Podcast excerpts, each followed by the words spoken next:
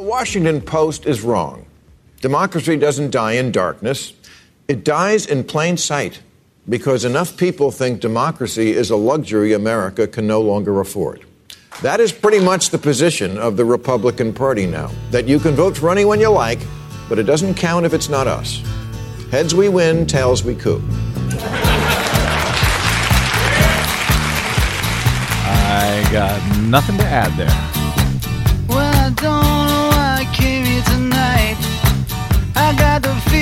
Something ain't right. I'm so scared in case I fall off my chair. And I'm wondering how I'll get down the stairs. Clowns to the left of me, jokers to the right. Here I am, stuck in the middle with you.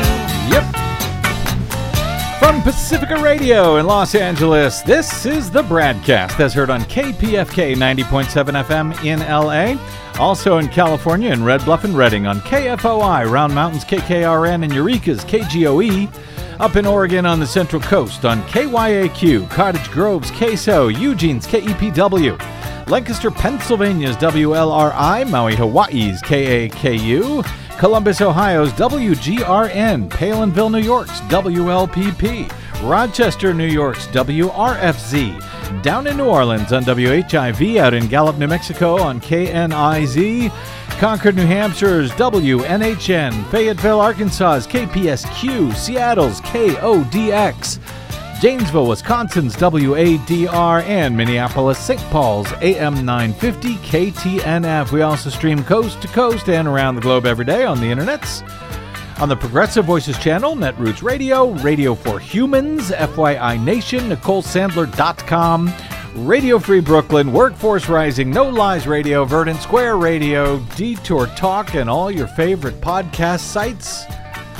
Blanketing Planet Earth, five days a week. I'm Brad Friedman, your friendly investigative blogger, journalist, troublemaker, muckraker, all around swell fellow, says me.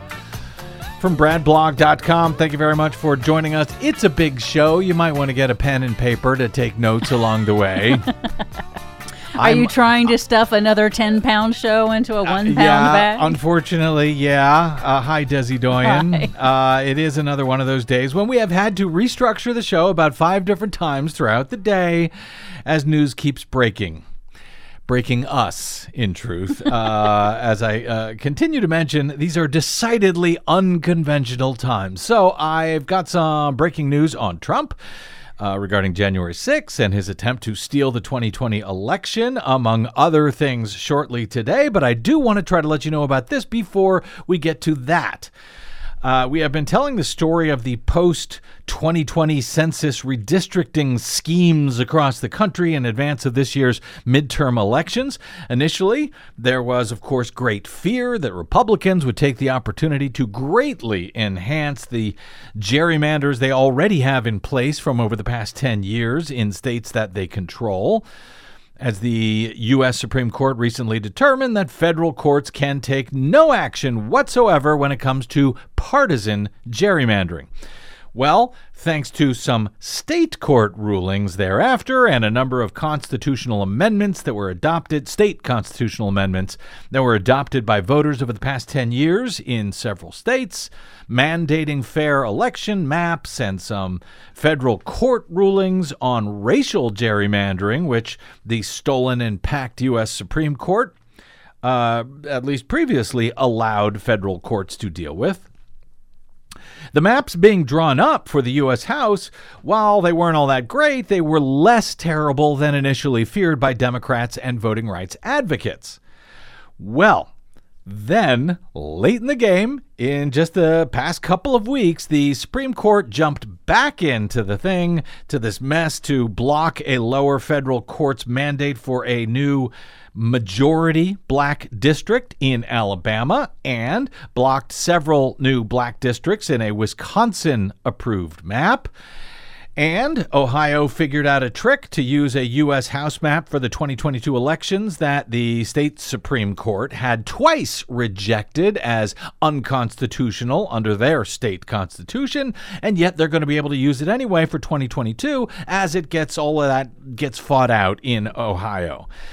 Then the New York State Court jumped in to block an aggressive Democratic gerrymander in that state, and a map agreed upon by the GOP controlled federal legis- uh, uh, Florida legislature, which could have been worse, was itself blocked by Republican Governor Ron DeSantis, who wanted his own personal map to be used, which, of course, was much worse even than the Republican legislature had come up with. It removed two black majority districts at DeSantis's command, potentially giving Republicans a 20 to 8 advantage in the U.S. House delegation for Florida.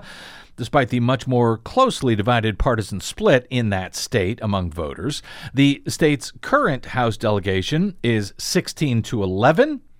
This would change it if uh, DeSantis, uh, who barely won his uh, statewide election, by the way, by less than one percentage point back in 2018, this would change it to 20 to 8 in favor of Republicans under the new map from Ron DeSantis, which Florida legislatures, of course, agreed to use his own personal map. So, Things are not looking great again in that regard for those of us who believe in democracy and fair representation and such quaint ideas as that. But on Wednesday, there was this via TPM's Matt Shuham. A state judge in Florida on Wednesday, one actually appointed, by the way, by Ron DeSantis, said that a gerrymandered congressional map pushed by the Republican governor was unconstitutional because it diminished the ability of thousands of black voters to pick the representative of their choice. Attorneys for the state are sure to appeal, and DeSantis has spoken openly about how he feels that Florida's anti gerrymandering state constitutional amendments, approved by the voters of the state, actually violate the U.S. Constitution. Wait, what? He he says that his own state constitution, the one that gets rid of black a black majority district. No, no, his own state constitution that that oh. mandates fair districts. That that he says is a violation of the U.S. Constitution. Because okay. all of a sudden, all of a sudden, he's in favor of the federal government over states' rights. Apparently, very convenient, Ron.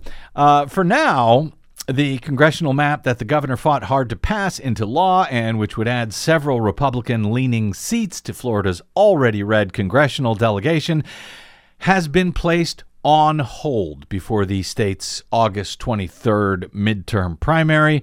Judge J. Layne Smith was appointed to the Second Circuit Court of Florida by DeSantis himself in 2020 this judge previously served as a county judge who was appointed in 2015 by the previous Republican governor, Rick Scott, who's now uh, uh, uh, the state's junior U.S. Senator. In his ruling from the bench after a hearing on Wednesday, Judge Smith said, quote, I am finding that the enacted map is unconstitutional under the Fair Districts Amendment because it diminishes African Americans' ability to elect the representative of their choice. He said, "I fully expect the appellate court to get this and move as uh, and will move as swiftly as I can." He added. In the interim, however, Smith said he was leaning toward using an alternative map as a remedy that as a remedy that was recommended by an expert witness for legal challengers against DeSantis's map. The fight over that map focuses on northern Florida and specifically congressional district 5 in the state, the current plurality black congressional district, which DeSantis's map would eliminate. Legal challengers argued that eliminating that district violated the fair districting redistricting amendments passed by Florida in 2010, which state that congressional districts cannot diminish the ability of minority voters, quote, to elect representatives of their choice.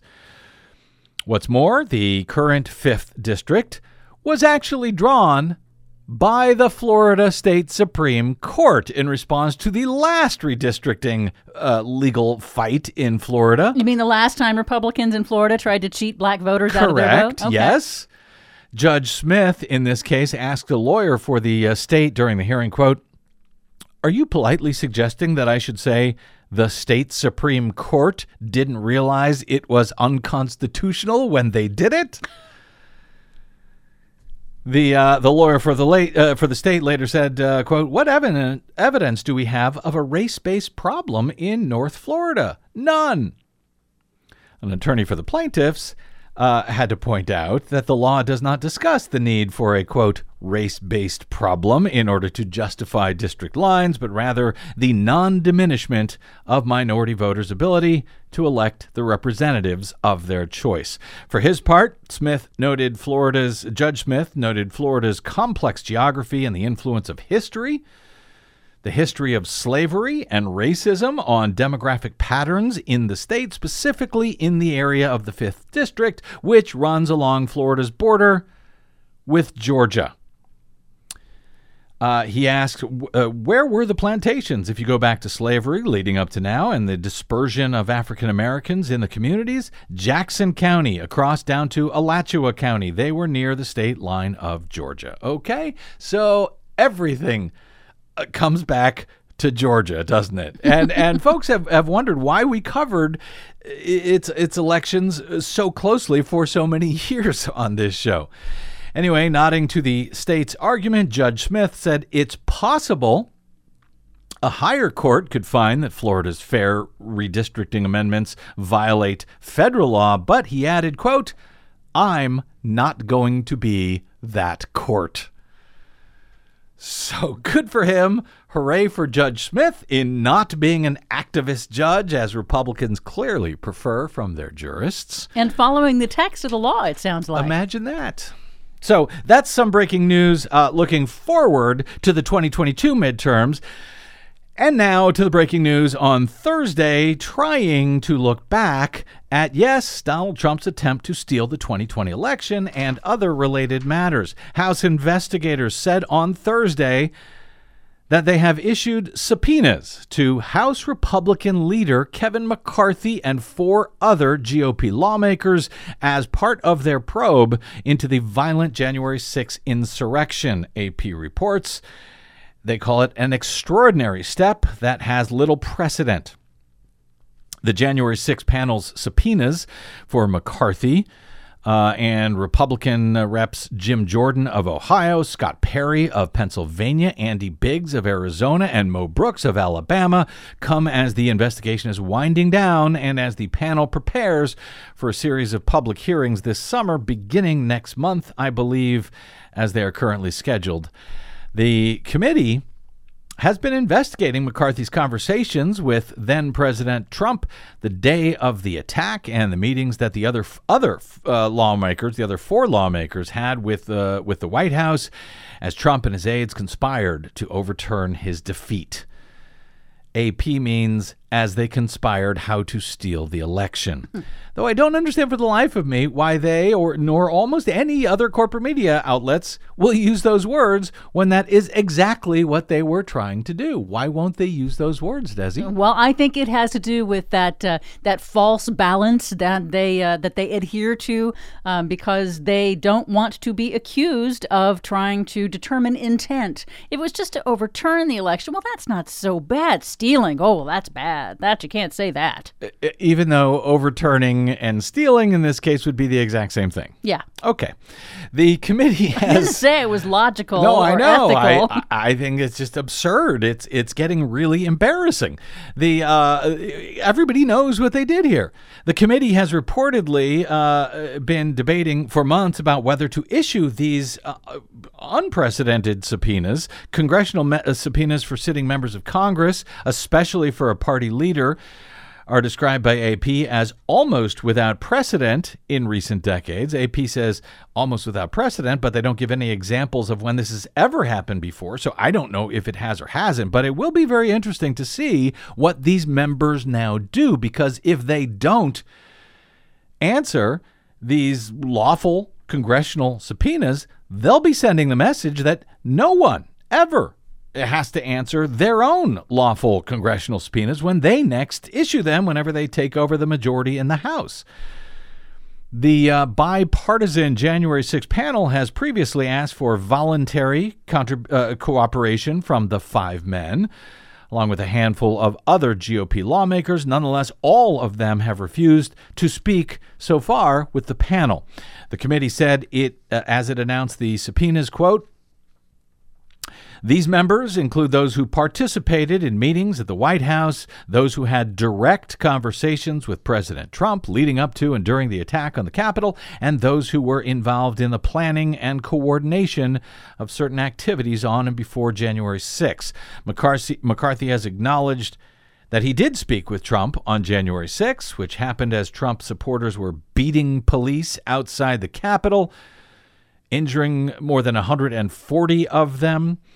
And uh, as they were forcing their way into the building, the committee requested information about McCarthy's conversations with Trump, quote, before, during, and after the riot. Now, McCarthy, you may or may not recall at this point, he actually took the floor after the rioters were finally cleared from the House on January 6, and he said in a very forceful speech that Trump, quote, bears responsibility for the attack and he called it, quote, the saddest day I have ever had in Congress. That, even as he then went on to join 138 other House Republicans to vote to reject the election results. And later, he also voted against impeaching Trump for inciting the insurrection. Yes, the one that McCarthy had already said on the floor that Trump, quote, bears responsibility for. The GOP leader quickly made up with Trump shortly thereafter, however, visiting him in Florida, taking a photograph of him with him, you know, kissing his ring and all of that, uh, and then uh, rallying House Republicans to vote against any investigation of the attack.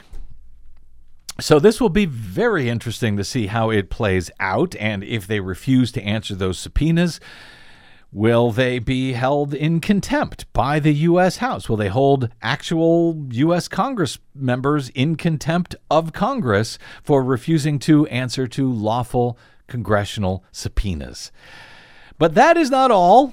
Uh, the, uh, the but the wait, there's more. There, oh, there's plenty more today. Potential accountability news. We call it potential accountability news, I guess that Trump is facing today. Federal, uh, this via the uh, New York Times and their well sourced Maggie Haberman and Michael Schmidt. Federal prosecutors have begun a grand jury investigation into whether classified White House documents that ended up at former President Trump's Florida home were mishandled. That, according to two people briefed on the matter. If a grand jury investigation is underway now, that would suggest to me, at least, that, uh, you know, not only are prosecutors looking into the matter, but that actual charges could soon follow from this. They don't have to go to a grand jury until they've got, you know, the the goods to ask for an indictment. The intensifying in- inquiry, the Times reports, suggests that the Justice Department is examining the role of Trump and other officials in the White House in their handling of sensitive and, yes, materials marked as classified during the final stages of Trump's administration. In recent days, the Justice Department has taken a series of steps showing that its investigation has progressed beyond the preliminary stages.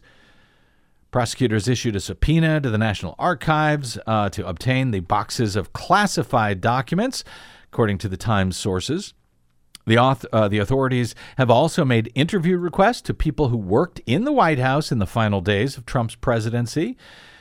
The probe is focused on the discovery by the National Archives back in June that at the end of Trump's term, he had taken to his home at the Mar a Lago resort 15 boxes from the White House that contained government documents, mementos, gifts, letters, almost all of which were likely subject to retention by the archives under the Presidential Records Act.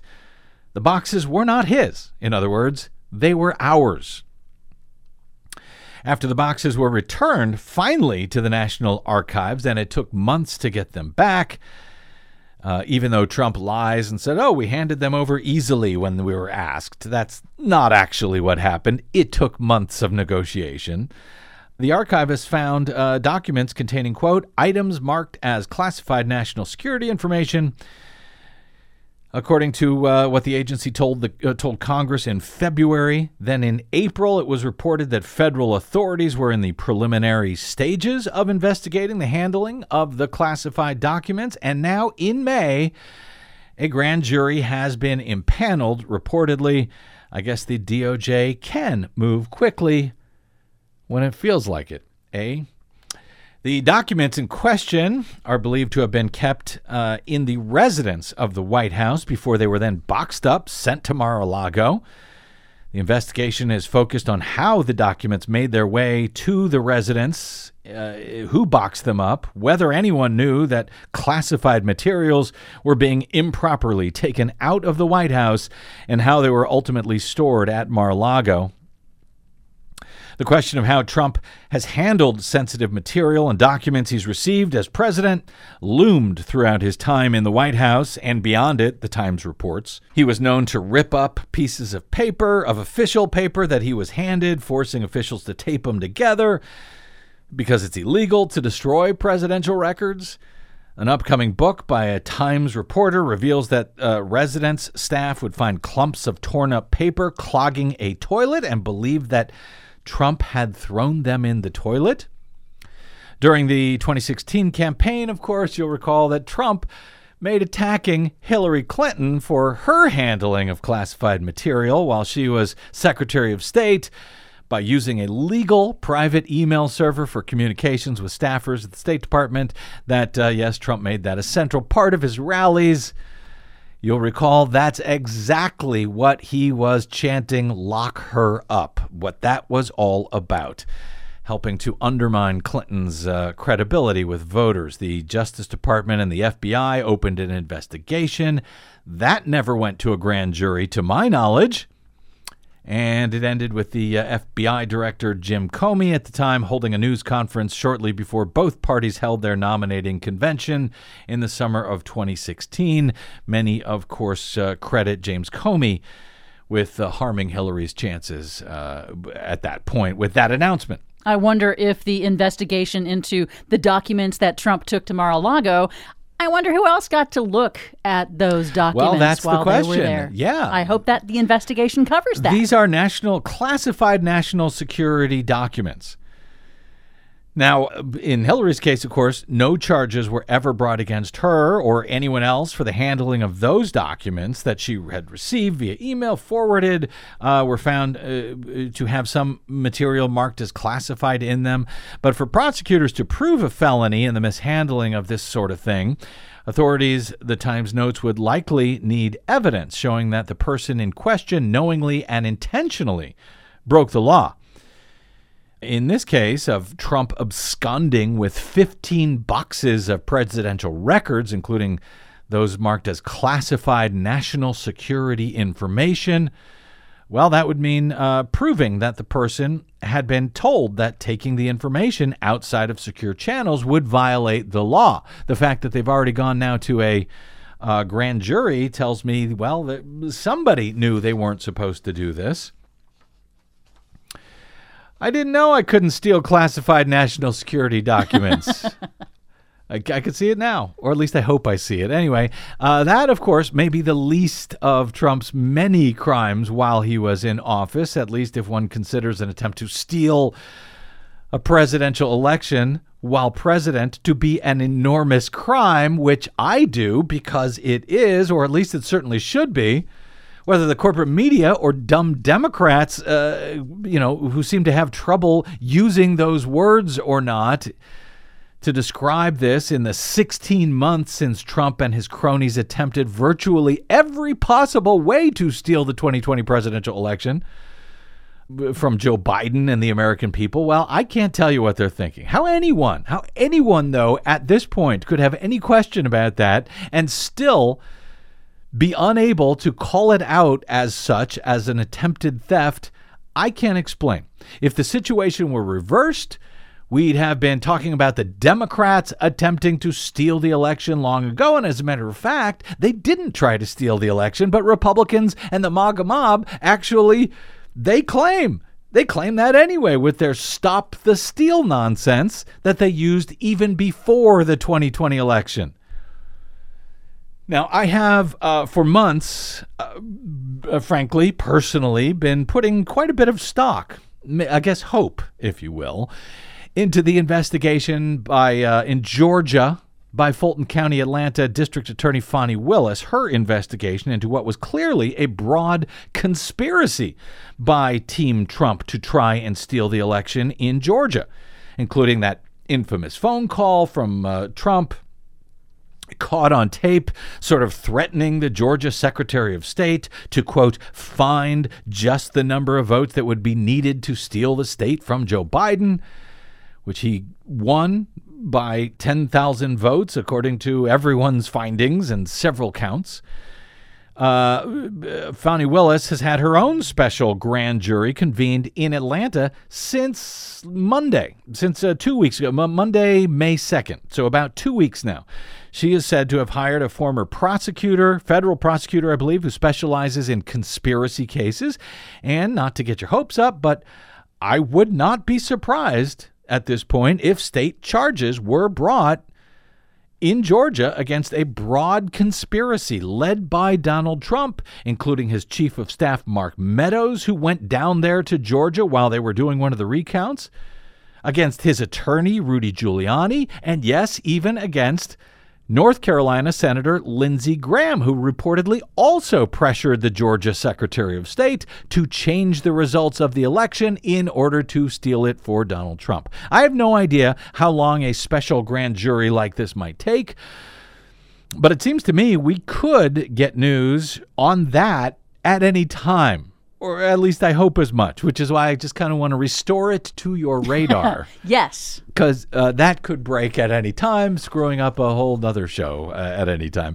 But uh, if you have any questions that Team Trump was doing everything that they could to try and, yes, steal the presidential election. There is this uh, this week, breaking from the Denver Post and Politico.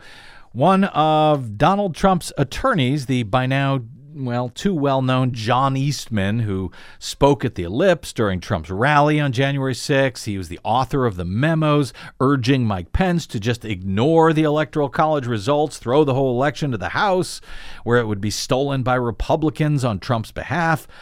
John Eastman urged Republican legislators, legislators in Pennsylvania to retabulate the state's popular vote, according to Politico, and simply throw out tens of thousands of legal absentee ballots in order to show Donald Trump actually having a lead in the results.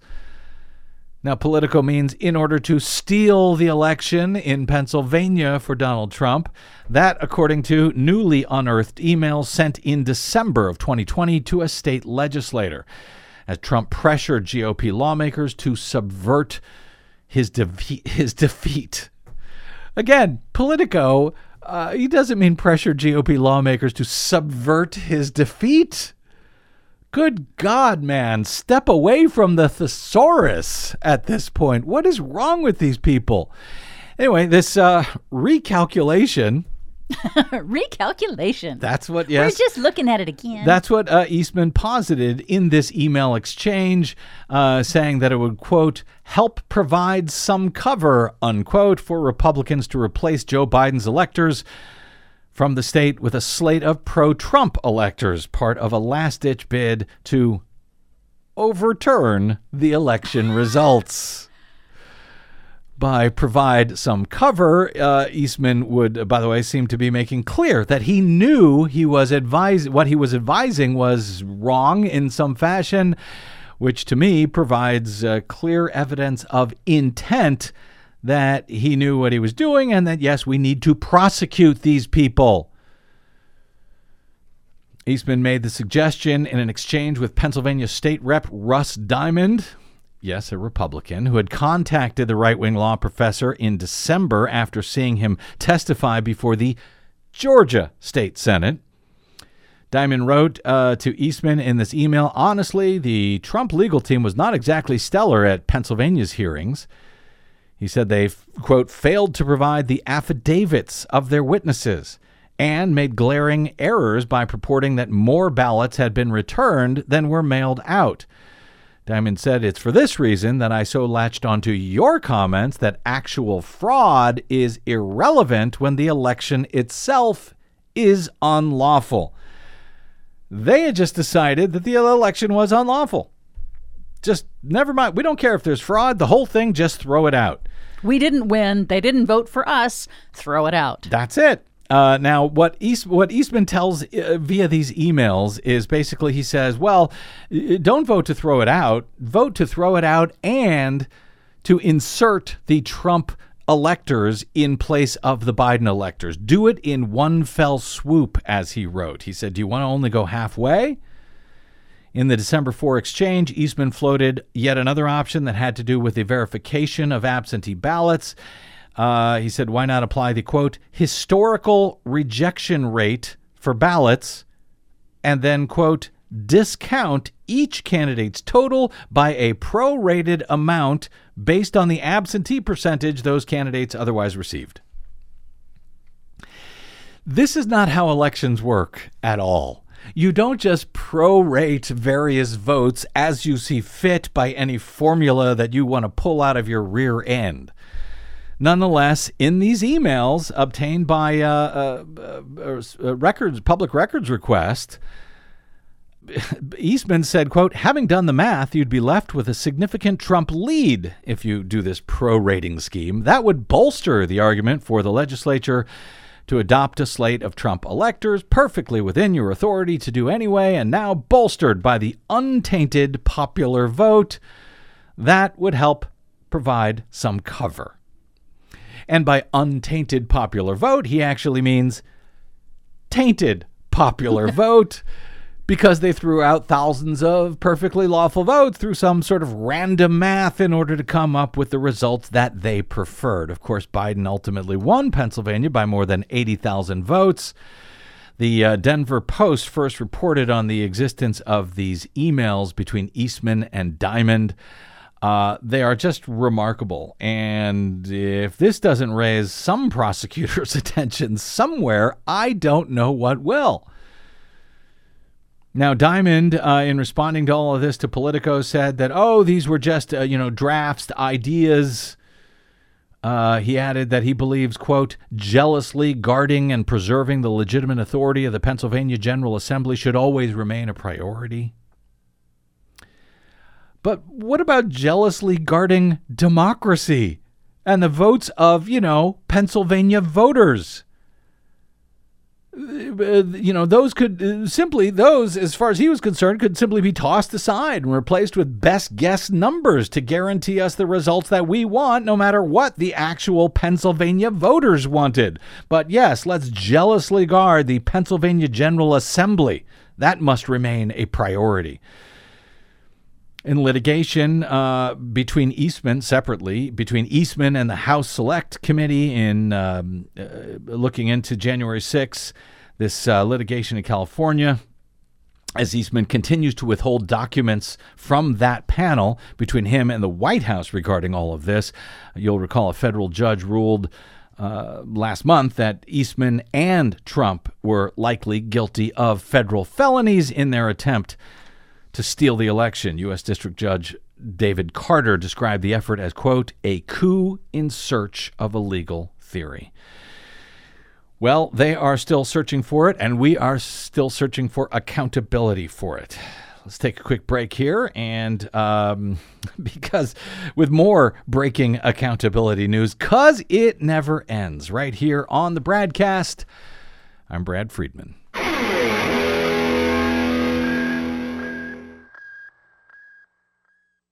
Hey, this is Brad. Here at the BradCast and BradBlog.com, we fight for election integrity all year around, like no other media outlet in the nation. But of course, we need your help to help us remain on your public airwaves and completely independent. Please help us continue that fight over your public airwaves by stopping by bradblog.com slash donate. And thanks. A death for no reason, and death for no reason is murder. It is indeed. Welcome back to the BradCast. Brad Friedman from BradBlog.com. That old song from the 80s, Meat is Murder by the Smiths. Uh, actually serves us here in, in several different ways, this segment. Uh, President Joe Biden on Thursday mourned 1 million American deaths from COVID 19, using the occasion to again urge Congress to pass additional funding to control the pandemic, which Republicans have been blocking despite the money drying up at this point to, you know, do things like pay for testing and treatment and so forth. Biden marked the moment during his opening statement at the White House's latest virtual global COVID 19 summit reflecting on the pandemic's devastation on the nation over more than two years. As he noted, the pandemic isn't over. Today, we mark a tragic milestone here in the United States 1 million COVID deaths, 1 million empty chairs around the family dinner table. Each irreplaceable, irreplaceable losses, each leaving behind a family, a community forever changed because of this pandemic. The president also acknowledged that around the world, many more millions have died as a result of the pandemic.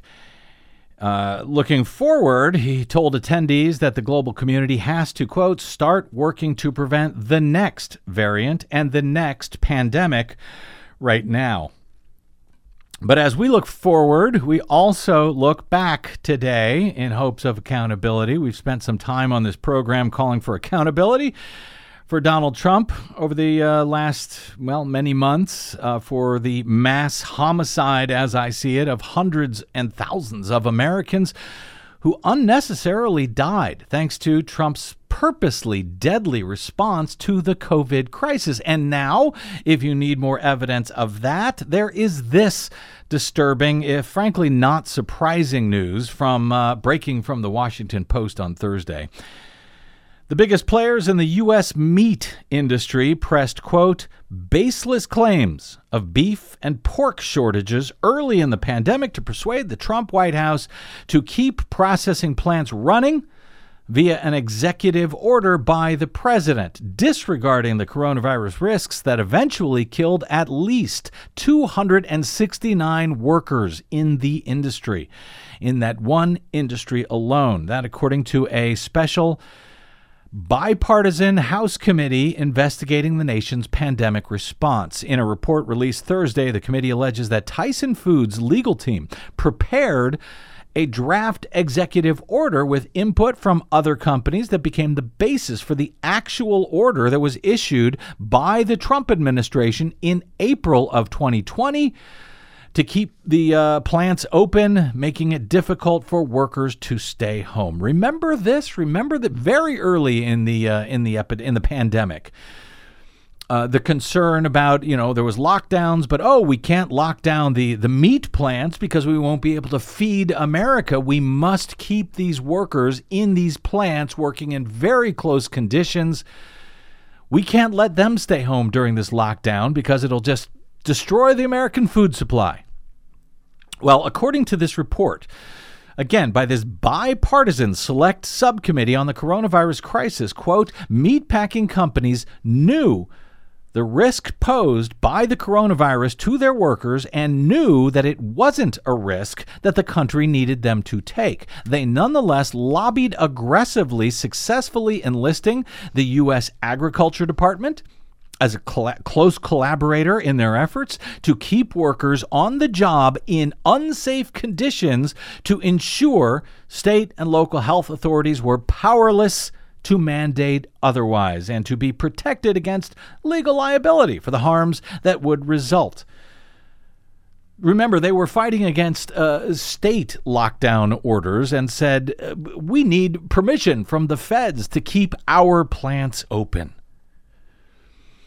And they got it. The report alleges the nation's largest meat packers and industry trade groups re- repeatedly misled the public when they were warned that any slowdown in their uh, operations posed an imminent threat to the nation's meat supplies. But the investigators wrote these fears were baseless. The report is based on a review of 151,000 pages of documents, more than a dozen survey calls with industry union reps, with former Ag Department and, and OSHA officials, and state and local authorities. Internal industry documents showed that, quote, Despite awareness of the high risks of coronavirus spread in their plants, meatpacking companies engaged in a concerted effort with Trump administration political officials to insulate themselves from coronavirus related oversight, to force workers to continue working in dangerous conditions and to shield themselves from legal liability for any resulting worker illness or death, according to the report. In the run up to the executive order that was eventually uh, released by the White House, Smithfield and Tyson uh, leaders held calls with members of President Donald Trump's administration, including man, then Chief of Staff Mark Meadows and Vice President Mike Pence's Chief of Staff, Marc Short. And this is why corporate takeover of government, corporate capture of government, allowing industry to actually draft presidential orders is not just corrupt, but it's also deadly. At least 59,000 workers at Tyson Foods, Smithfield Foods, JBS, Cargill, and National Beef, these are the companies that control most of the U.S. meat market 50,000 workers fell ill with the coronavirus in the pandemic's first year. At least 269 industry workers died between March 1 of 2020 and February 1 of 2021. Even worse, an estimated, get this, 334,000 coronavirus cases nationwide have been tied to those meatpacking plants you know, when those workers would come home, make their families sick, make uh, workers in their communities, others in their community sick, resulting in more than $11 billion in economic damage, according to the research from University of California at Davis. Researchers found that per capita infection rates in counties that housed beef and pork processing facilities were twice as high as the national average. I'm sure you'll recall that uh, publicly, meat industry lobbyists and executives raised alarms about the threat that the plant closures would present to the food supply chain in, across the nation. The concerns about worker absenteeism would hamper productions.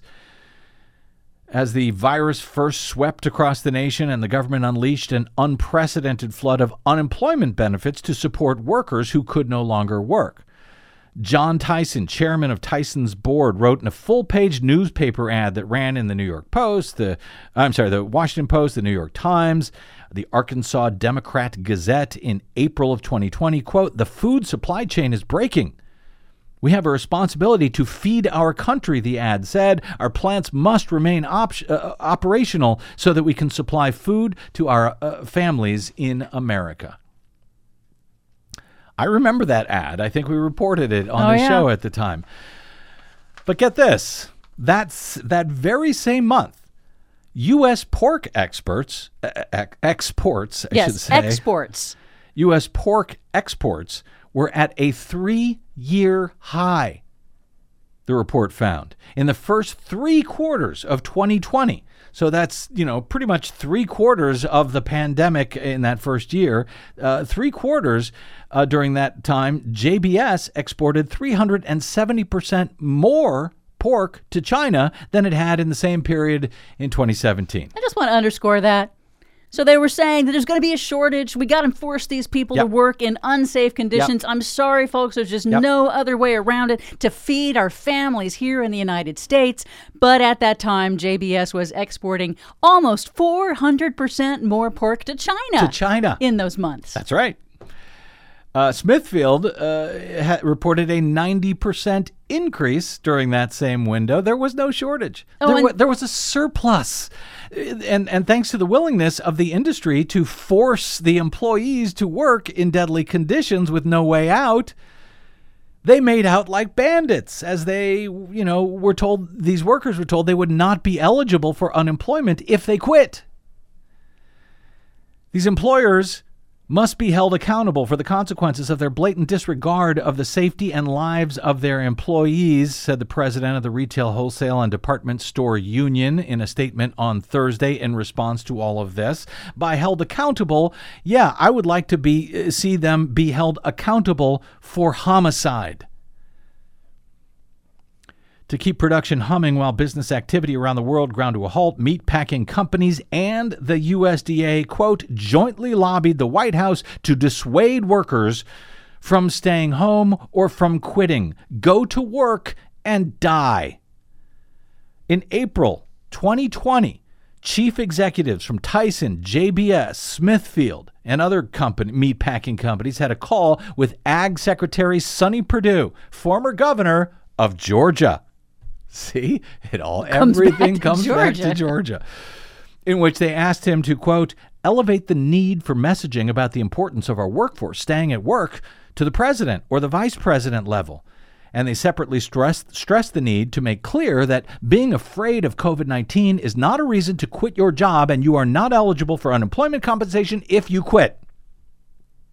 Well, soon after that call, in a news conference, Vice President Mike Pence, everyone's hero, issued a quote, direct message to meatpacking workers that, quote, we need you to continue to show up and do your job.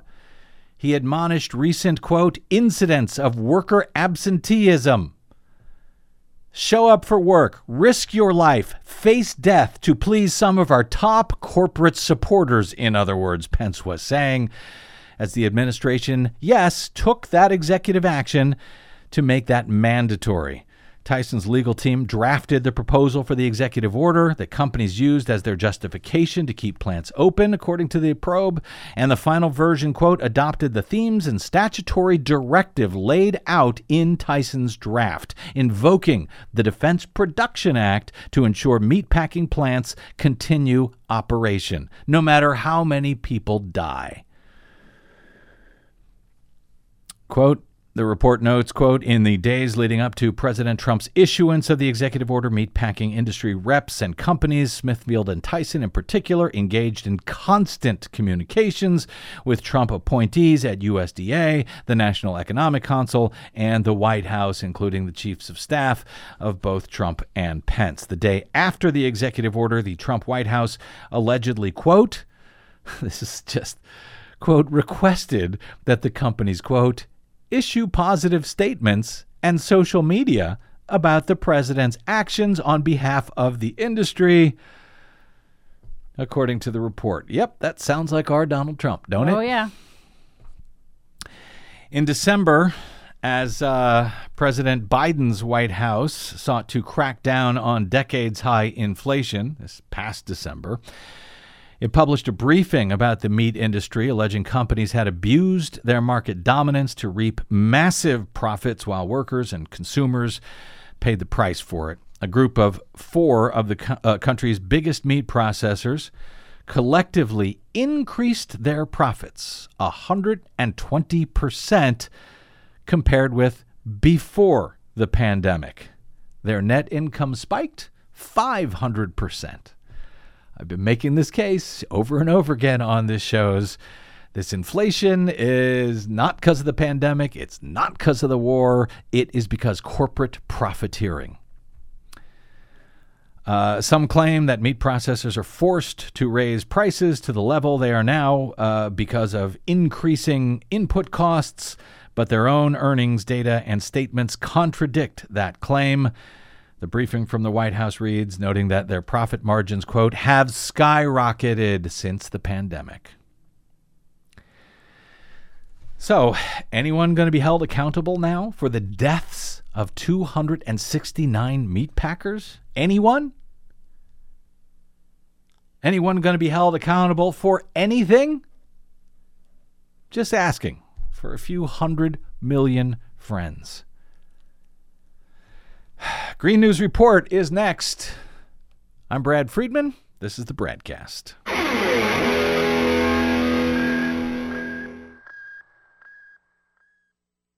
The BradCast and the Green News Report are 100% independent, 100% listener supported. But we can't do it alone. We need you. Please help us bring real facts to listeners at independent stations around the nation. Please drop by bradblog.com slash donate. That's bradblog.com slash donate. And thanks.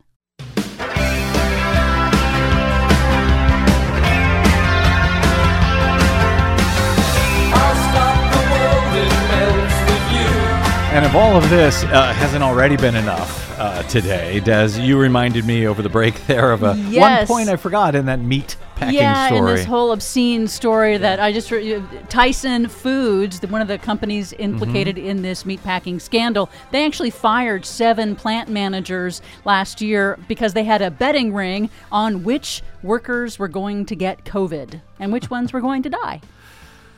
Unbelievable. Somebody, please hold these people accountable. Uh, all right. Well, I told you you were going to need to take notes today. uh, and as if all of that is not enough, it's time for our latest Green News Report. It shows us yet again that the very survival of the reef is at stake. Australia's Great Barrier Reef hit with another mass bleaching event. Global warming a key factor in the emergence of new diseases. Oh, great. Plus, Water officials warn if we get to a tier 3 shortage, hard decisions will have to be made. Arizona and California move to enact more severe drought restrictions. All of those hard decisions and more straight ahead from BradBlog.com. I'm Brad Friedman. And I'm Desi Doyen. Stand by for six minutes of independent green news, politics, analysis, and snarky comment. There really is no alternative here if we're to see a future for the reef and all the industries, the jobs, and everything that depend on it to be bringing our emissions down much faster than we are at the moment and move beyond fossil fuels and give the reef a fighting chance. All he is saying is give reefs a chance. This is your Green News Report.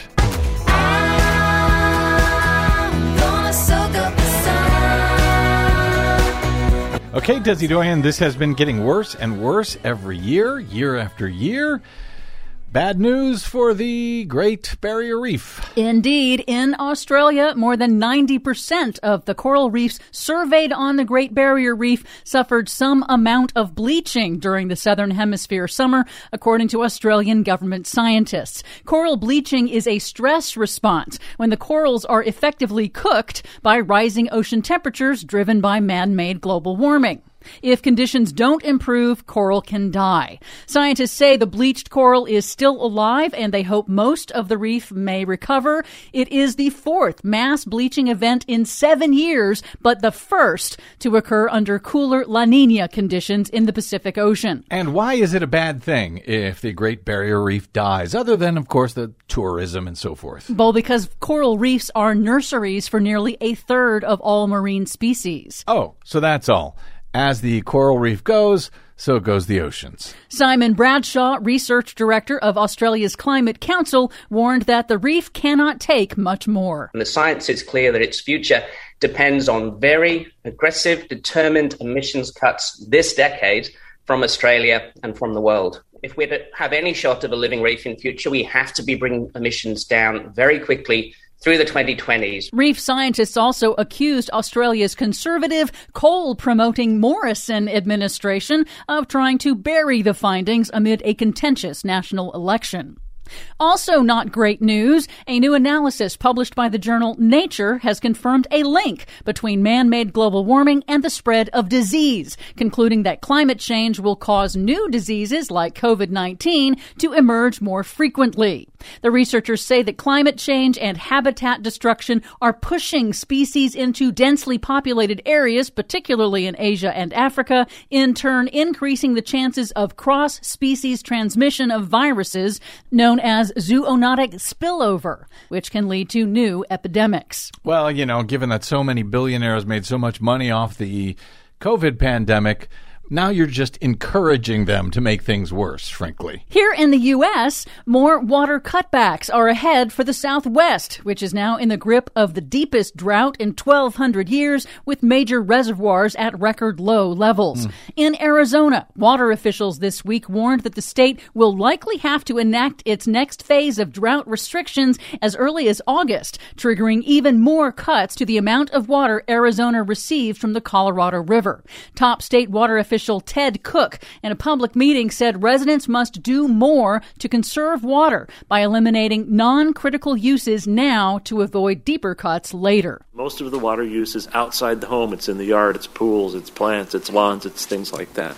So this is where we have we have some capacity to deal with the needs to do further reductions. In California, the city of Los Angeles will now limit outdoor watering to just two days a week beginning in June. Officials had called on residents to voluntarily cut water use 15% to conserve supplies, but urban water use across California increased by nearly 19% in March. It increased in March. Yes. Oops. But some good news the Biden administration on Wednesday confirmed that it has canceled three offshore oil and gas lease sales for the Gulf of Mexico and the coast of Alaska that had been scheduled to take place, and that likely ends all federal offshore lease sales through the end of the year.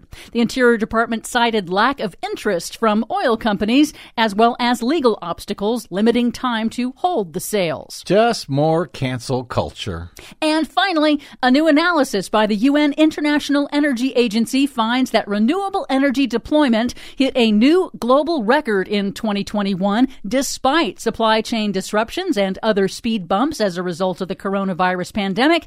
And the world is on track to break that record in 2022. Finally, a record we're happy to break.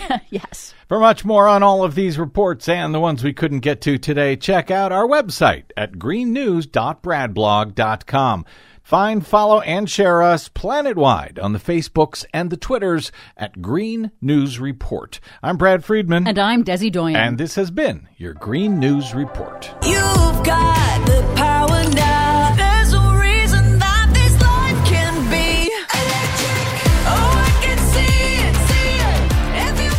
Yes, please. I know. Uh, thank you very much, Desi Doyen. And I hate to, you ended on such a positive note there. I hate to even mention some related uh, breaking news since our uh, Green News report earlier today.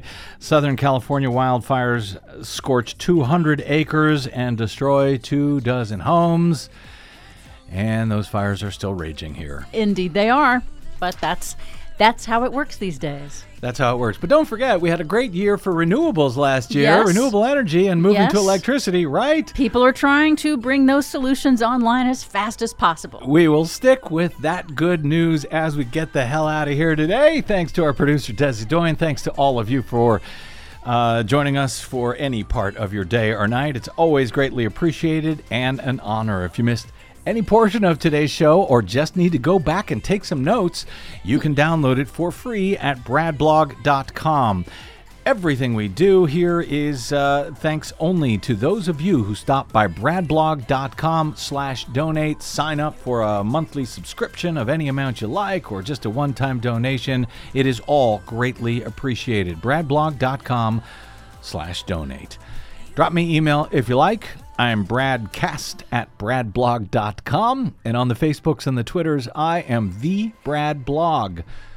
We'll see you there. Until we see you here next time, I'm Brad Friedman. Good luck, world.